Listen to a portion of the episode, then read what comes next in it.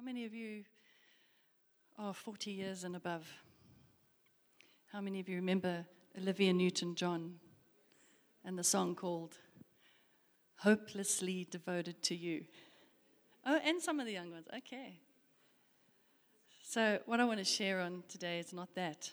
Um, I want to sing a song today called Hopefully Devoted to You. Hopefully Devoted to You. That's just a side thing. But it's a nice title. Who's at the back there? Matt. um, before I, I, start this morning, I just had a sense now, um, just as Grant was saying, how things are getting really tough in the world today. And I just, just like uh, babies' faces started coming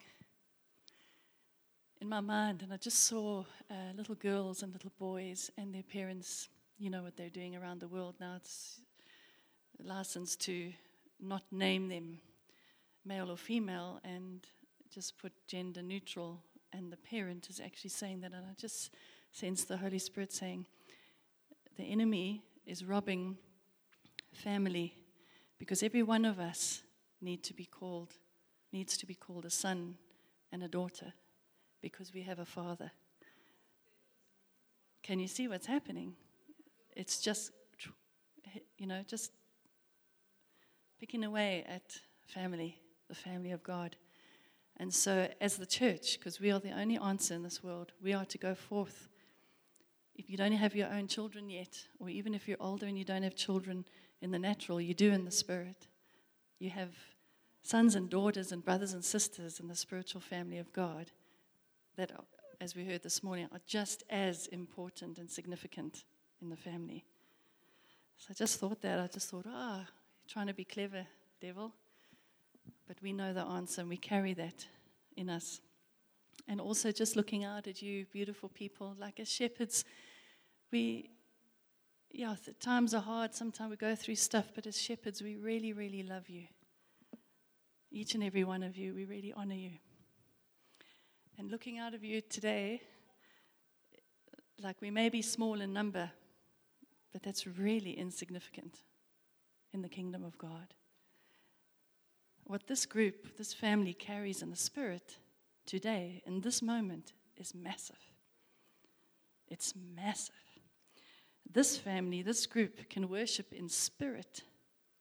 It's massive that. We can feel to run around the building a few times, run around each other, and just break things in the spirit. Why? Yes, it's foolishness to the natural man, but our spirit man is going, Come on, we're winners, we're victorious. Nothing is going to stop us. Amen? So I, after running, I'm just struggling with some chest issues. I was in such agony, the pain in my chest, but it's actually gone completely. So just want to give God glory. Woohoo! so if you you don't have to turn here, but uh, Jeremiah chapter one verse five. I wanted to start with this. This was a message I had for last week, but things went other ways. But it's, it's still a word that I'm carrying, and uh, we know it. It's probably on our fridges. It says, I knew you before I formed you in your mother's womb. Before you were born, I set you apart and appointed you as my prophet to the nations. That's what God said over Jeremiah. I knew you before I formed you in your mother's womb. He knew every single one of us. He knew us. Now, our finite minds cannot comprehend that, but our spirit can. Before we were formed in a mother's womb, He knew us. We were known. You and I were known. We had purpose. And He says, Before you were born, I set you apart. He had a plan and appointed you as a prophet to the nations. And this morning, I hope I can encourage us all to, to look at each other. And it's been a beautiful morning of just acknowledging each other and loving one another. But to look at each other, our friends, our family, and yourself the way God sees you. Sometimes we have a problem receiving love. And I know of a lot of people, even in this congregation, are going through some tough times just receiving and understanding perfect love from the Father for themselves. And I'm going to mention it from now because in, in our prayer meeting, um, one of us had a, a discerning word that self hatred, self hatred actually stops you from receiving love. It's like a huge big barrier. And how many of you know we all go through that sometimes where we maybe mess up and sin has taken over just for a moment because it's not who you are. But sin has taken over and we're not sure. We, we're wavering in our position in God. And then the enemy comes in and he just goes, self hatred. You can't love yourself. You messed up. Others can't love you. It's too big. No one's going to understand. And he just wants to melt that. He wants to break that this morning because perfect love casts out all fear. Perfect love. And I've been just watching um, some YouTube clips of a, a, couple of people that they're, they're worldly um, artists, and God's like put them on my heart. I think, I don't even listen to their music. What is that about? And I've been following, and one in particular, I won't mention the name, but one in particular, the whole documentary was about all these changes in his life and how he's searching for true intimacy. His life is a mess, but he's searching for true intimacy. Those were his words. And I thought, oh, Jesus, it's in every person's heart the longing for true intimacy with a father. And then the system of the world is now saying, I can't call you daughter, I can't call you son, you're whatever you want to be. And children are supposed to grow up. There's no identity, there's no fatherly love. So, yeah, that's what's been happening. And what I saw is, um, I think I heard uh, Christine Caine say this, and it just has not left me. Um, she said, We have been plucked from eternity. Every single person on this earth has been plucked from eternity, the realm of the Spirit, and in God's clock. Okay, eternity is God's clock. Eternity before we were born and eternity after, we die. Okay, that's God's clock and we have been placed into Earth's timeline. So you and I have been plucked from eternity and placed into Earth's timeline, and in a certain generation chosen by God for a purpose. That's it. Full stop. we don't have to add anything to that. That's the plan of God for our lives. What about the unsaved? Because we, we've become saved, born again believers. And we now know our purpose. What about the, those who have been plucked from eternity and are not yet serving the Lord? Well, that's why we're to be Him on earth, witnesses, making disciples. Maybe I'll get to that.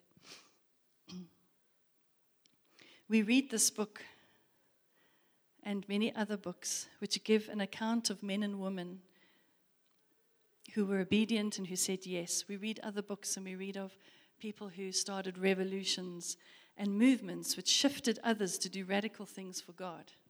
We, we love reading those martyr books and everything and the God's generals, and we get so excited. We read the Old Testament and we go, woohoo, these prophets were amazing. I want to be like that. But we read it as a story. And this morning I want to say, let's not only read the book, but let's enter the story. you know, Ezekiel, all of those guys, Moses, they were plucked from eternity, put into a timeline. We have been plucked from eternity, put into the same timeline, just different generations for a purpose. So enter the story with these great men and women of God. And these men and women, they've chosen to stand out in their families, chosen to stand out in schools and universities and environments and say yes to God. What are they saying yes to? It's not a program, a mission organization. They're saying yes to a close, intimate life of devotion to God. And they are hopeful in their devotion to God. It doesn't really matter, actually, what happens in this earth because we've been plucked from another place. We've been maybe plucked as a too harsh a word, beautifully taken and put into this timeline.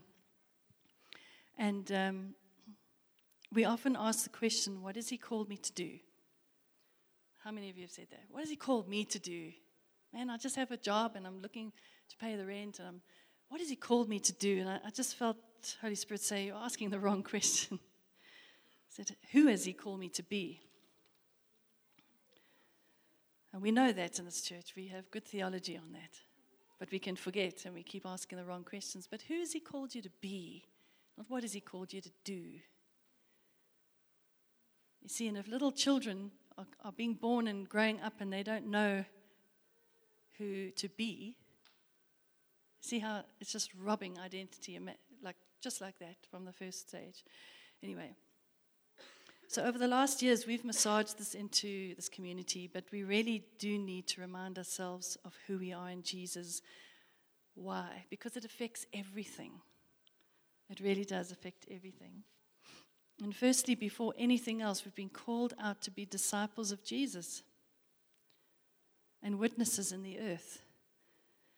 If you just stop there and just think about that. In fact, let's just do that. Holy Spirit says the first thing you are to be is a disciple and a witness of Jesus Christ on the earth, so that all men will see him. And Jeremiah says that he has formed us uniquely to be that in the earth. Every one of us different. So I'll use this as an example. I do it quite a lot, so don't be bored by it. Who knows that actually, who knows that if you're bored in the kingdom, you've lost your connection to God? Because if you're connected to God, there's no way you can be bored. Just to throw that in. So you cannot be bored. If you're bored, just realign yourself and say, Oh, I need to get back devoted, connected to Jesus. You'll never be bored. It's an adventure. Painful, as we heard this morning, but an adventure. Um, so, like, if, for example, if God has called me as a prophet, am I known as a prophet because of what I do in public? In the world's eyes, yes. But singing prophetic songs, giving a prophecy, or am I known as a prophet because of my nature, because of who I am as a wife, as a mother, a friend, a son, a daughter, the question that came in my heart was Have I raised my children prophetically? If He's called me with a prophetic nature, have I raised my children prophetically? You think, well, what do you mean by that? Have I raised them according to the systems of the world? And you mentioned that this morning, you were talking a bit into that. Or you read my notes before the meeting, I don't know. So, have you raised them according to the systems of the world or worldly thinking and mindsets? Let me tell you something. I find that extremely exhausting, and I seem to vacillate through that. I think we all do because we know what our spirit is saying, but yo, we've got to keep up the appearances or we've got to do the norm. And I, in my spirit, I hate that with a passion because I'm not normal, and neither are you. So raising kids or having relationships or, or doing anything, am I, am I doing it with my prophetic nature that was given to me? And I find it, as I said, so exhausting, and it's a seed killer when we as spirit beings forget for a moment who we are and where we've come from, and then we try and fit in with the way the world operates. Okay? It's a seed killer.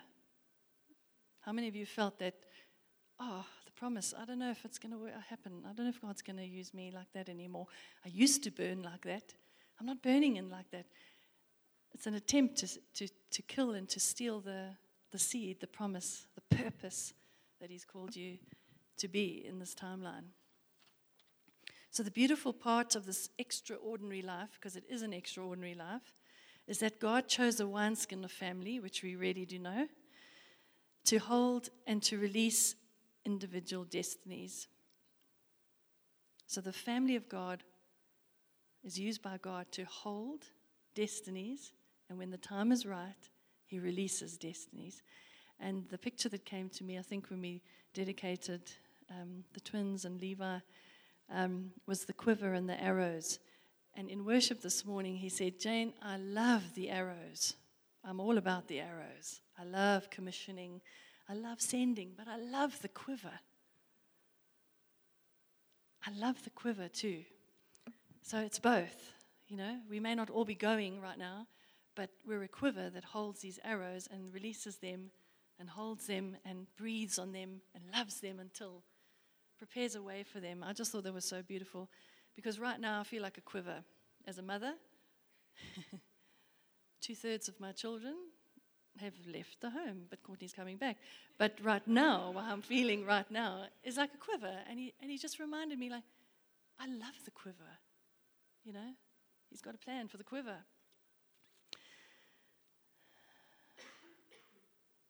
So, so talking about the family, um, two weeks ago, as a family, we witnessed a wedding.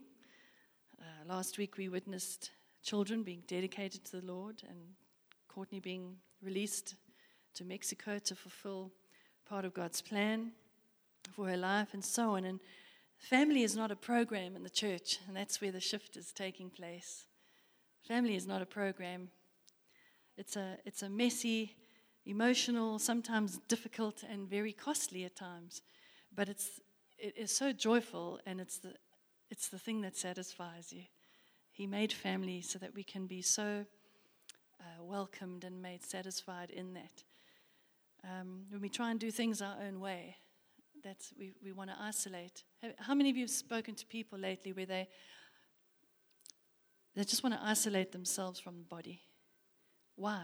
Self hatred. They don't know how to receive love. They, they feel so bad. The devil's got them right there. We've got to push down those walls of self hatred and reach out to people and bring them back into family like never before. It's happening all around us as we speak. But in our journey in relationship with the Lord, there are times of just quiet reading word and praying. How many of you love those moments?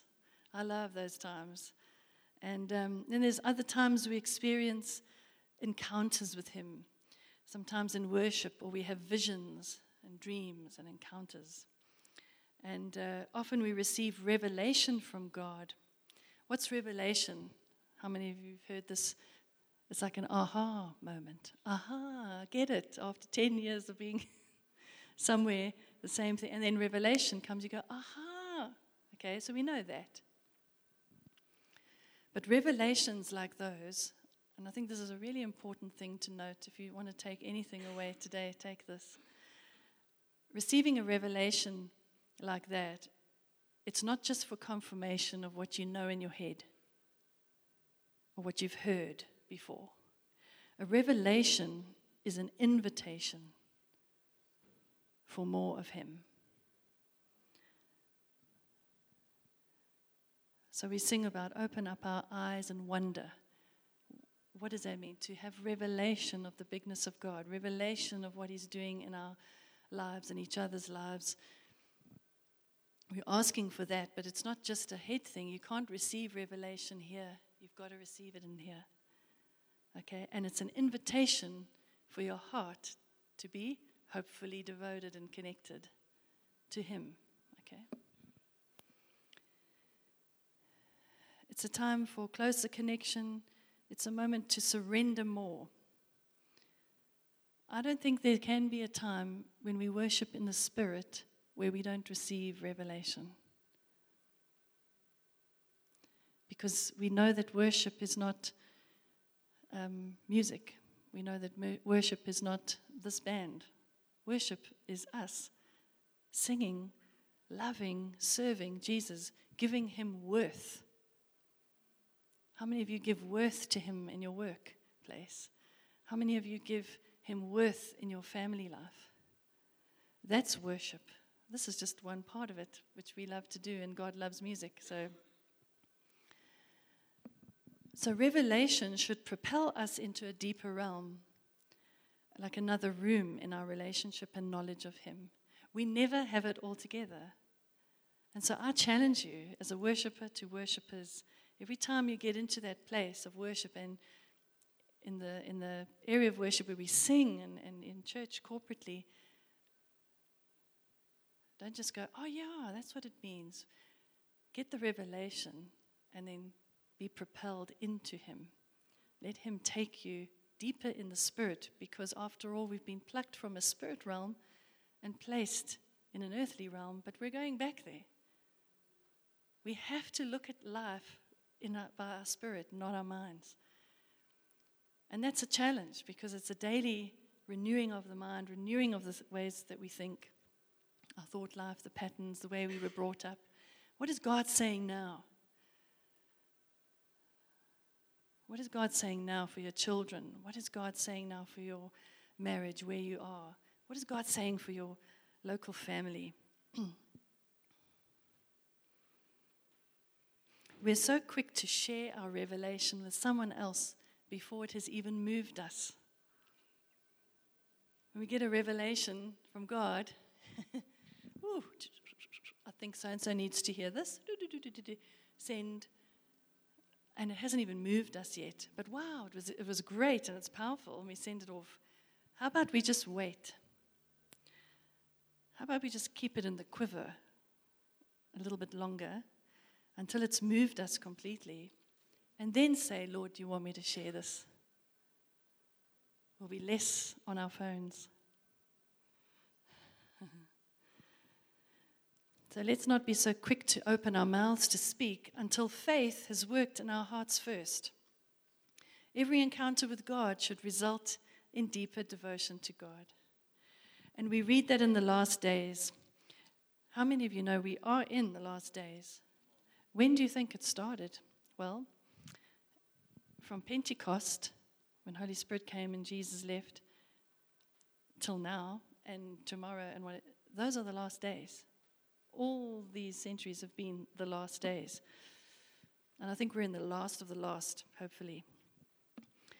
And we read in the word that people will be lovers of self. They would give in to lusts of the flesh in all forms, drunkenness, everything. You, you know, you've read it. Lust for worldly things, possessions, and pride takes over, etc. And all these longings of the flesh are simply a perversion of true devotion to God. Lusting after stuff, lusting after people, lusting after all the fleshly things that the Bible talks about. And we know it, we're surrounded by it. That drawing us to that is simply a perversion of true devotion to God and intimacy with Him. So if you see it like that, ahead of time. Let's use our prophetic nature. If you see that ahead of time, you won't fall into that. You go, ah, I'm so I'm, I'm hopefully devoted to God. You can sing it over yourself if you know the tune. I'm not going to do that. And, and it, it stops you in your tracks because now you've allowed truth to come, and truth is your anchor. Love, true love, is your firm foundation, not the lust and a temporary moment of satisfaction or whatever it is. So 1 John 2, let's just read there.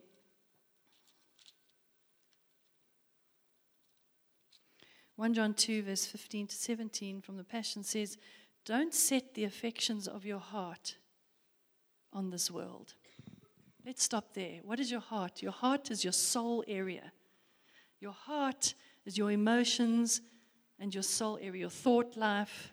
Okay? So, your thought life and your emotions, don't set those things on this world or in loving the things of the world. The love of the Father and the love of the world are incompatible. The love of the Father and the love of this world are incompatible. For all that the world can offer us, the gratification of our flesh, the allurement of the things of the world, and the obsession with status and importance None of these things come from the Father, but from the world. And it's told, the word has told us that these things are incompatible. This world and its desires are in the process of passing away, but those who love to do the will of God live forever. Translation there on that last line those who love to do the will of God live forever. Those who continually and habitually do the will of God. Now, remember, what is the will of God? Are you looking and asking the question, What am I to do? What is the will of God for my life? The will of God for your life is to be who you were called to be and be a disciple and a witness for Him in this earth. That is it. And then, because He's made us uniquely, He puts things in our lives. Do you know that He, this, this the word about devotion, I was talking to someone the other day. How do I help this person? And I said, God likes you, Grant, so much. He likes you, He loves you, and He actually enjoys fitness. He does. And you, you love nature, you love being out there. He loves that too. So now, does Grant have to, when he wants to be devoted to God, have a separate life here where he's, okay, I've got two hours before I've got to go. I've read five chapters, sure. Or he can have that relationship with Him in the things that he enjoys doing. Because it doesn't mean you don't read the Word. I'm just saying it's not a, a task and a, an extra thing added to your life because He loves who you are. He loves you cycling and running and swimming and doing all Ironmans. Hey, DJ. And he's, he's there in the moment with you. He's devoted to you there. Are we devoted to Him in those things? It's just a beautiful thing. So, being in the will of God continually and habitually. Isn't that lovely? That's what it means there.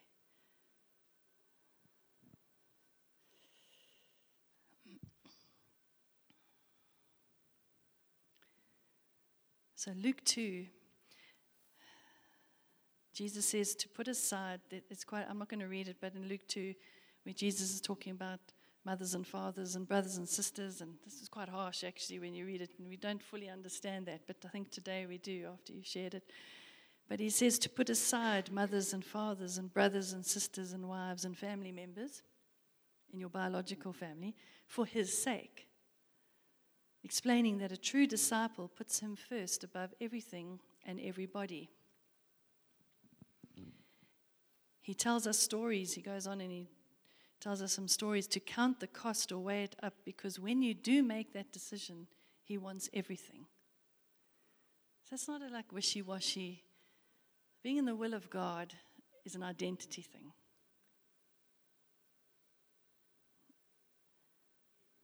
So we can make the decision. When we make the decision to follow Christ, He wants everything. So I was led to, um, when I was just writing these notes last week, I was just, I had a thought about Zechariah. And uh, remember Zechariah and Elizabeth? They prayed for a child, and when God did that miracle in their old age, Zechariah didn't quite believe it, that it was going to happen. And so what happened? God silenced his voice. He made him mute until John the Baptist was born, and then he could speak again. And I thought, wow, you know, the lengths, Lord, you would go to to see your purpose fulfilled and your plan for a family's life. Are we open to that? what if he silenced your voice? Mute. No more singing, Jane. Just, you know. Would I, would I embrace that and go with it? If, because they knew it was the Lord. Because Elizabeth did fall pregnant. So then, and then when John the Baptist was born, he could then speak and in faith bring up a boy who was unique and radical. How many of you know that? He was unique and radical in those days because his purpose was unique and radical. And it was to prepare the way of Jesus. So, my point there, it seems like I'm talking a lot about parenting today, but it takes gutsy parenting to recognize the call on your children's lives and then continually seek the Lord in bringing them up and preparing them for it. Gutsy parenting. And uh, when I prepared these notes, Courtney hadn't gone yet. So, anyway, it's real now. But don't leave that for schools and universities. Don't leave, leave that universities and schools to shape your children. We look at Paul, he was made blind. He was made blind temporarily in his encounter with God, and then went on to proclaim and demonstrate the gospel, laying his life down.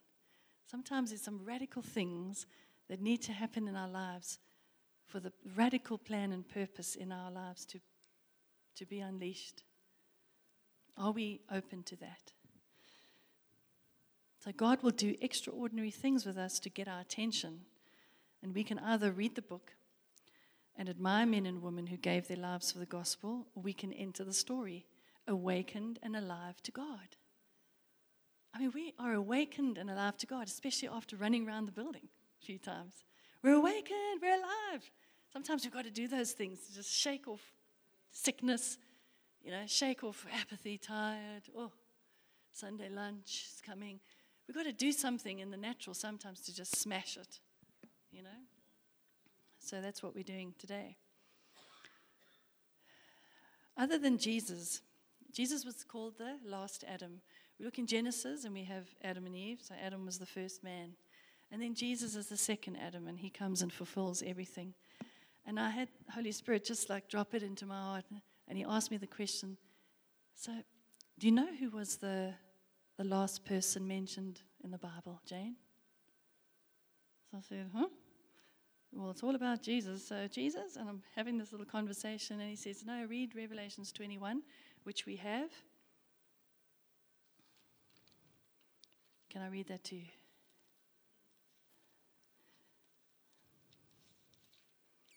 Who knows the answer?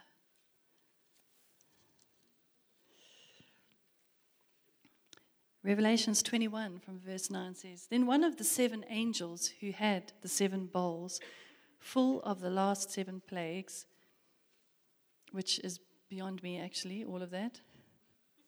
Who has revelation on that line? oh, Grant does. Okay, he'll be preaching that next week.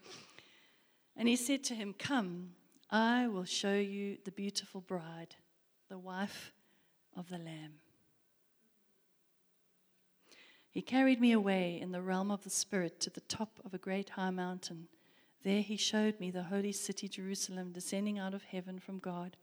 It was infused with the glory of God, and its radiance was like that of a very rare jewel, like a jasper, clear as crystal. And it goes on to describe the bride. We are the bride. You and I are the last ones mentioned in the Bible, which is the truth. And I just, I was so overcome by that. I just said, Thank you, Jesus. Like, the last person to be mentioned in the Bible is a wife, a beautiful bride, the bride of Christ, you and me. And I just felt so stirred and alerted and summoned again. Like, he, this is the end of the story, and it's about us, and it's beautiful. And I was just so stirred and like summoned and awakened. The Holy Spirit was just saying, Jane, will you be fully present? Now that you've read that, got revelation, don't just keep it there, but will you be fully present with the revelation that I've showed you? That you are the end of the story and you are victorious and beautiful. And that whole chapter describes how beautiful the bride is.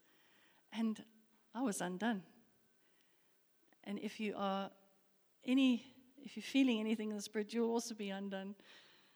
It's just if you receive that word, not up here, but receive it here, that you you are the bride, you are the wife of Jesus, and uh, He wants to make you fully present, and He wants you to enter the story. So if we've taken a back seat for a while and you're just watching and reading the book, let's enter in this morning. Let's enter the story again and be you. Just be you. Because He loves you, He likes you, He's all about you. And let's fulfill the Great Commission some arrows, some the quiver. But we are effective in His hands, but we've got to know who we are and remain in that. Would you stand this morning?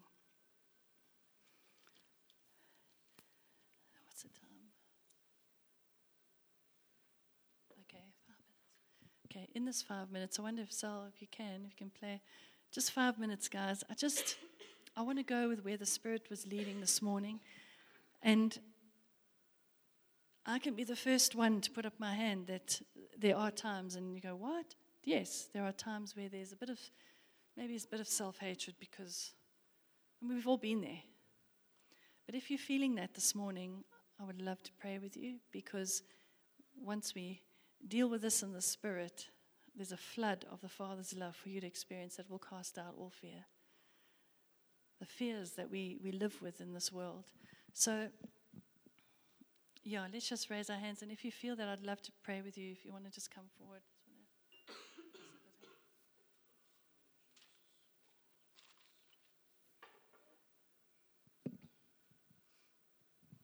I want to say sometimes self hatred, maybe many of you can't relate to that.